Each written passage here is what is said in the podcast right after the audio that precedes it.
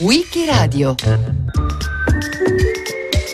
La rivista Il Politecnico raccontata da Alfonso Botti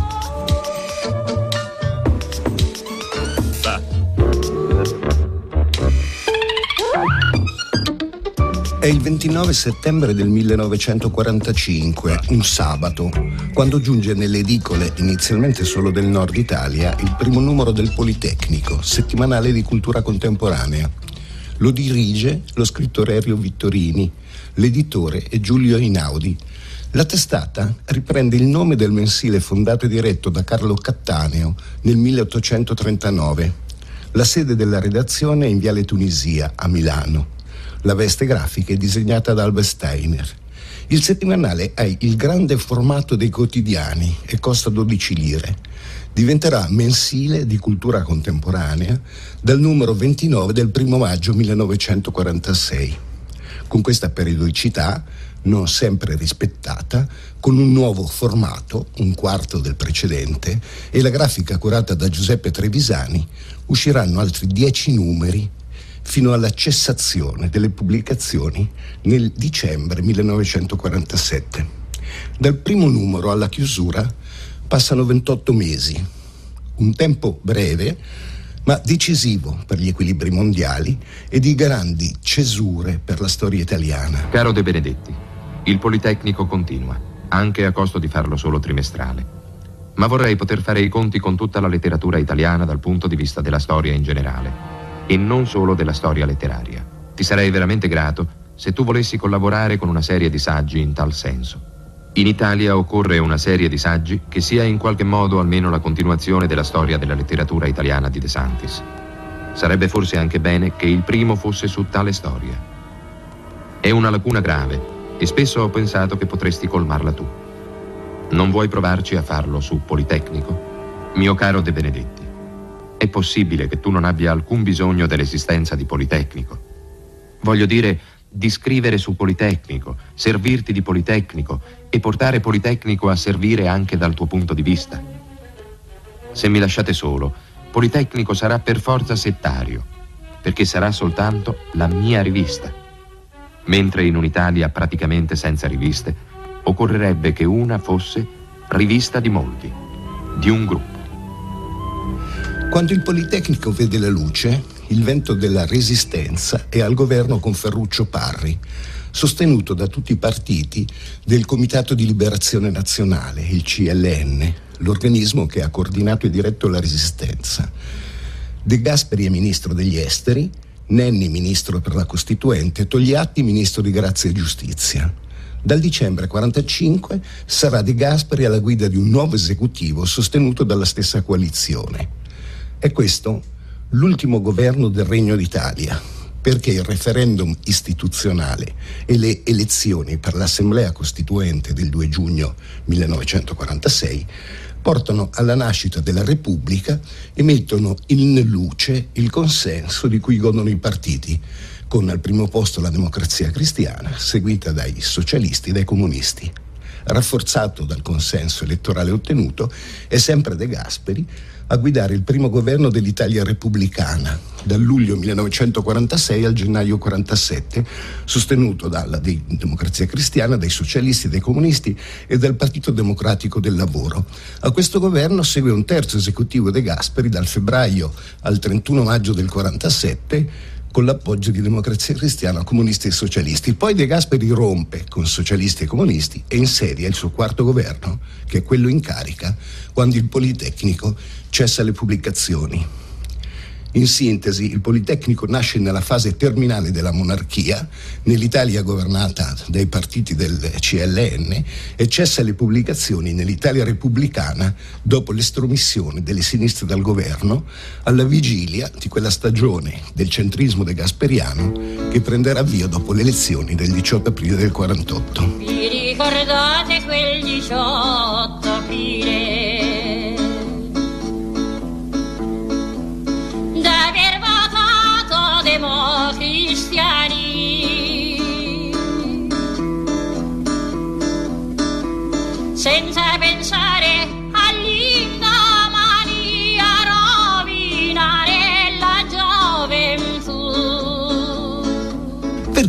questi riferimenti al quadro politico per un settimanale di cultura contemporanea.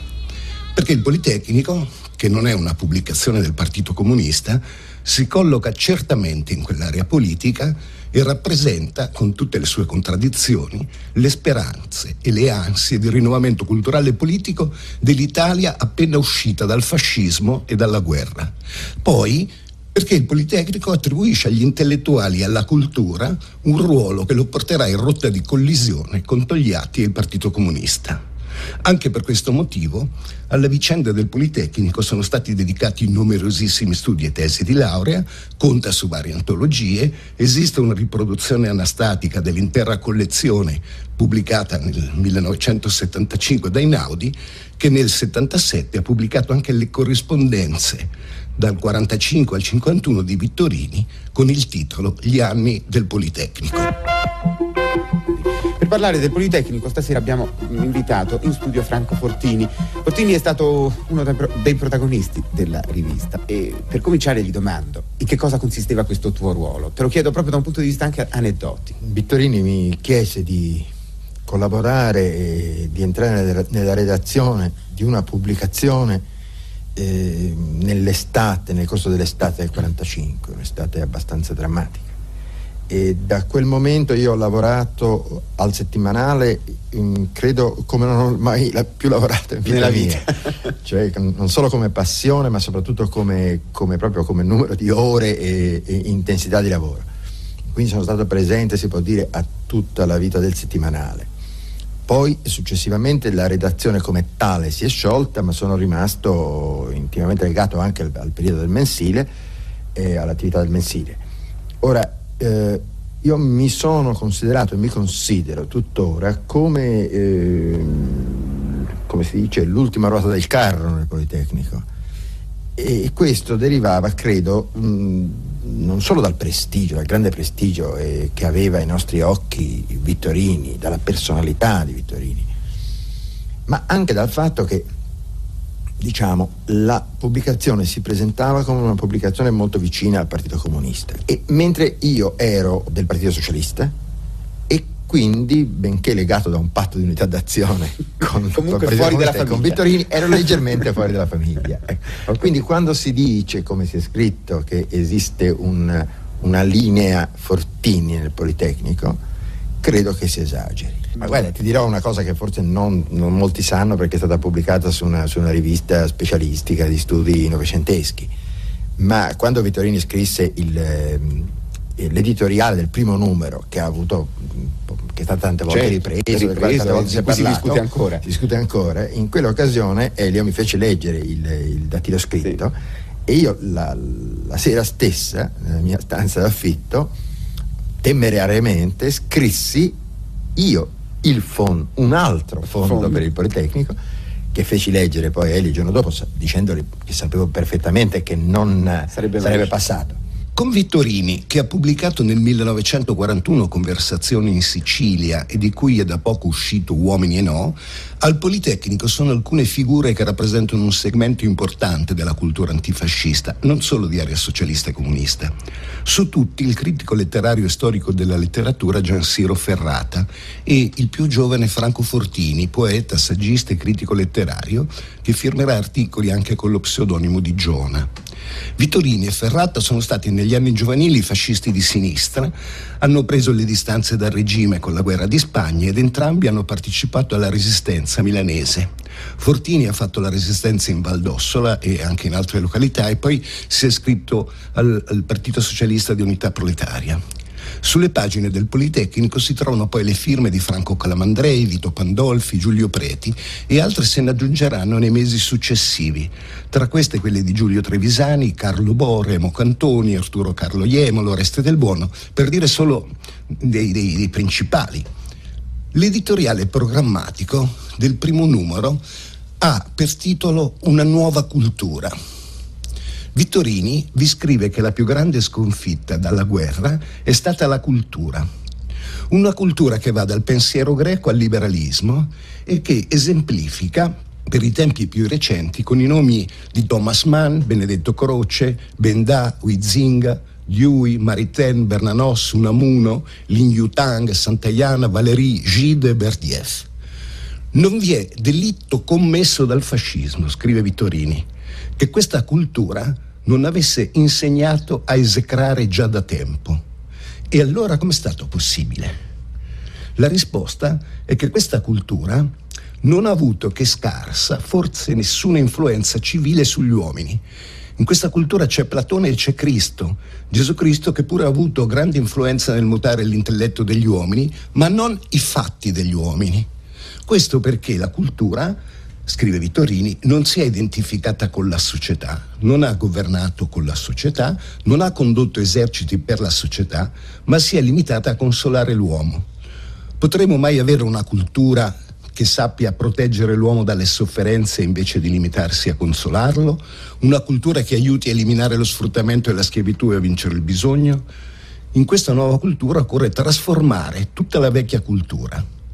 Di qui l'appello agli intellettuali italiani di tutti gli orientamenti, non solo marxisti ma anche idealisti, cattolici e mistici, per una nuova cultura capace di lottare contro la fame e le sofferenze. 29 settembre 1945. Milano ancora ingombra di macerie. Esce il Politecnico, anno primo, numero 1. Si trovano articoli di intervento sull'attualità, testi letterari di autori giovani e di autori celebri. Accanto alla traduzione del romanzo di Hemingway, Per chi suona la campana, fino allora inedito nel nostro paese, si legge un'inchiesta sulla Fiat. Il primo numero rispecchia quella che sarà anche in seguito l'impostazione della rivista dal punto di vista dei contenuti e per la veste grafica. Una grafica austera, testate in bianco sul fondo rosso, rosso e nero i soli colori impiegati, austera e allo stesso tempo moderna, moderna per l'uso di fotografie e disegni, sulla prima pagina del primo numero appare un disegno di Renato Gottuso, sulla terza una incisione di Goya, pubblicherà in seguito disegni di George Gross, Saulo Steinberg, Bruno Cassinari, moderna per l'apertura alla cultura di massa, fumetti di Barnaby, eh, e quelli di Popeye, cioè di Braccio di Ferro, compaiono sulle eh, pagine del Politecnico. Sotto il profilo dei contenuti si distingue anzitutto per l'apertura internazionale e l'attenzione alla situazione dell'Italia post-bellica. I popoli in lotta contro il fascismo e contro il capitalismo occupano un posto privilegiato. Molto lo spazio dedicato alla guerra civile spagnola, poi alla Spagna di Franco, alla lotta del popolo greco, alla Francia, al Giappone, all'Egitto, molti articoli sull'Unione Sovietica, poi sulla Cina, sull'Inghilterra, sulla questione palestinese, sulla democrazia e le correnti reazionarie in Argentina, sull'Austria, sulle nazionalizzazioni in Cecoslovacchia, sul sistema delle caste in India. Per quanto riguarda l'Italia, anche in questo caso solo per fare alcuni esempi, l'attenzione è posta, oltre che sulla situazione della Fiat, sulle campagne della Puglia, il problema dell'estensione dell'obbligo scolastico, la questione femminile e le condizioni di lavoro delle donne, la situazione in cui versa Napoli, il latifondo in Sicilia, c'è un'inchiesta sulla Montecatini, articoli sui problemi dell'Alto Adige, sui problemi delle periferie romane, sul giornalismo, l'architettura, l'urbanistica, i partiti politici e altri di questo, uh, di questo tipo. L'apertura internazionale riguarda ovviamente anche la letteratura. Negli anni precedenti Vittorini, come Cesare Pavese, ha portato all'attenzione del pubblico italiano la letteratura americana. Da Bompiani ha pubblicato nel 1942, superando non pochi problemi con la censura, l'antologia americana.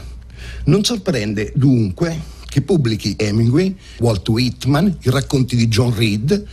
Accanto agli autori americani, il Politecnico presenta testi o racconti di Jean-Paul Sartre, Boris Pasternak, Kafka, Majakowski, Persia Lorca, Raffaele Alberti, naturalmente senza che mancano gli autori italiani.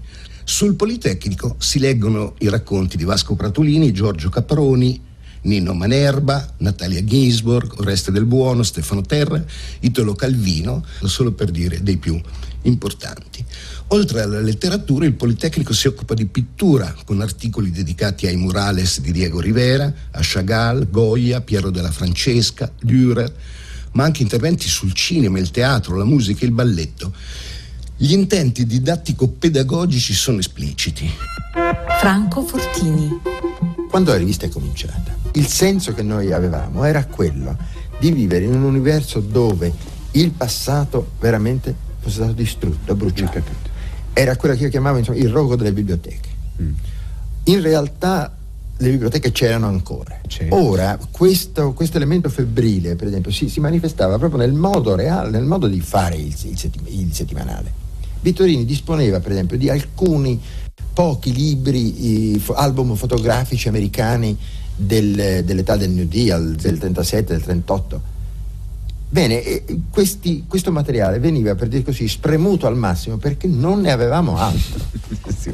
eh, non è un sì, caso, ma è vero. Potrei no. raccontarti molti, molti aneddoti di, di, di, di, false poesie inglesi o cinesi che, che, sono state o pubblicate o hanno corso il rischio di essere, essere pubblicate, pubblicate sul Politecnico.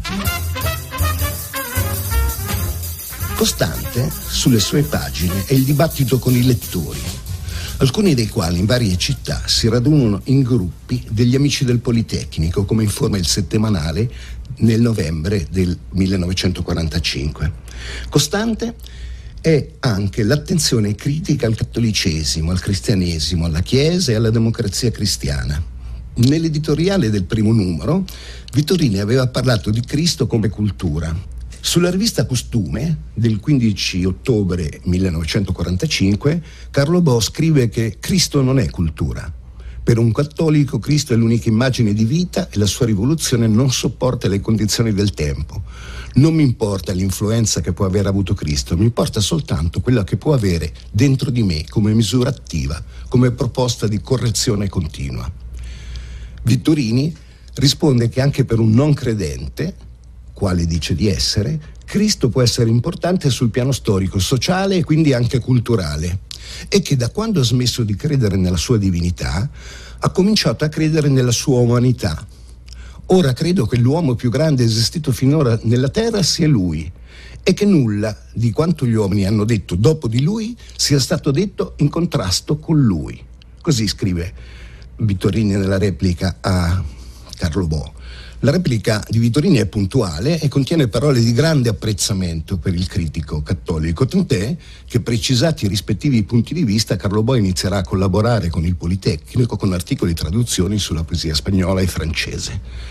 Il Politecnico pubblica anche un articolo di Arturo Carlo Iemolo sul divorzio, un articolo di denuncia delle collusioni del Vaticano con il fascismo, uno di Delio Cantimori sui cattolici nazisti in Germania, un articolo tradotto da Esprit di Mounier sull'agonia del cristianesimo. Insomma, sul tema del cattolicesimo, della Chiesa e della DC, il contrasto tra la linea togliattiana e il Politecnico diventa mano a mano stridente. Infatti il leader comunista punta a un'alleanza stabile con i socialisti e con i democratici cristiani per la democrazia progressiva. Lo riprova il voto favorevole dei costituenti comunisti all'articolo 7 della Costituzione, che vi inserisce il riferimento ai patti lateranensi per regolare i rapporti tra lo Stato e la Chiesa. Per questo motivo il PC ha accantonato ogni riferimento alla convivenza tra Chiesa e fascismo, stigmatizzato ogni manifestazione di anticlericalismo che possa allontanare il proletariato cattolico dal Partito Comunista e fornire il pretesto ai vescovi per intervenire negli affari italiani. Gian Siro Ferrata nel giugno del 1946 rimprovera le forze di sinistra che pensano di trovare un terreno d'incontro con le masse cattoliche distinguendo le posizioni ideologico-filosofiche da quelle politiche. All'articolo di Ferrara si collega Vittorini nel numero successivo della rivista, luglio-agosto del 1946, allorché spiega che il ritorno alla religione di cui si parla è in realtà ritorno della borghesia alla Chiesa cattolica. Il ritorno alla Chiesa Cattolica di tanta borghesia, scrive, significa proprio il contrario di sete di Cristo. Sarebbe una sete di vita se fosse sete di Cristo e dovrebbe portare a un cristianesimo ancora più nuovo del secondo, a un cristianesimo terzo. Con questa formula Vittorini giungeva all'enunciazione più chiara del suo approccio alla questione cattolica, alternativo a quello togliattiano e del Partito Comunista. A suo avviso il proletariato cattolico non può ascoltare allo stesso tempo la propria voce interna che gli dice di trasformare il mondo e quella della Chiesa che gli ingiunge di guardarsi bene dal farlo. Il proletariato, scrive Vittorini, deve vincere la resistenza della Chiesa per trasformare a sua volta il mondo. Potrà vincerla restando cattolico? Potrà vincerla in modo diverso da quello in cui la vinse la borghesia? Potrà vincerla senza un proprio risveglio religioso? Potrà vincere senza che abbia anch'esso, come già la borghesia, una propria religione e la religione senza che abbia un suo cristianesimo e che dia al mondo, all'uomo, un terzo cristianesimo? Nel frattempo il settimanale si è trasformato in mensile. Nell'ultimo numero del settimanale, il 6 aprile del 46, Vittorini ha motivato con ragioni economiche la nuova periodicità.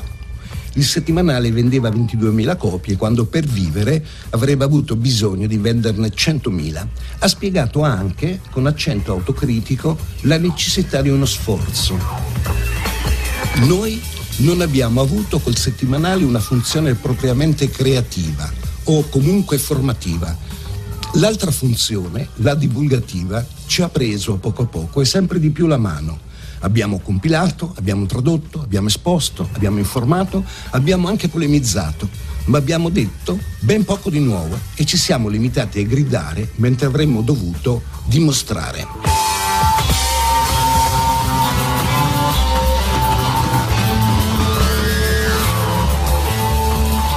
Il Politecnico mensile tende a perdere la dimensione divulgativa, è meno legata all'attualità, gli articoli sono più lunghi, dal taglio più specialistico, anche nel linguaggio. Il mensile mantiene l'apertura alla letteratura internazionale, ma non più o meno per ciò che riverbera dei vari paesi, ma per quello che rappresenta in sé sul piano della creazione letteraria. Se poi, fin dall'inizio, Vittorini aveva avuto un ruolo preminente nel lavoro redazionale, in questa seconda stagione la sua preminenza si accentua e l'apporto redazionale diminuisce in modo considerevole. È a questo punto che all'autocritica di Vittorini si aggiunge la critica di un esponente di primissimo piano del Partito Comunista. Sul mensile del partito Rinascita del giugno 46, Mario Alicata scrive che il Politecnico non è riuscito negli intenti che si prefiggeva. Stabilire un contatto produttivo tra la cultura di sinistra e gli interessi delle masse popolari, sanare la frattura tra ceti medi e intellettuali, varare un linguaggio nuovo uscendo dall'intellettualismo.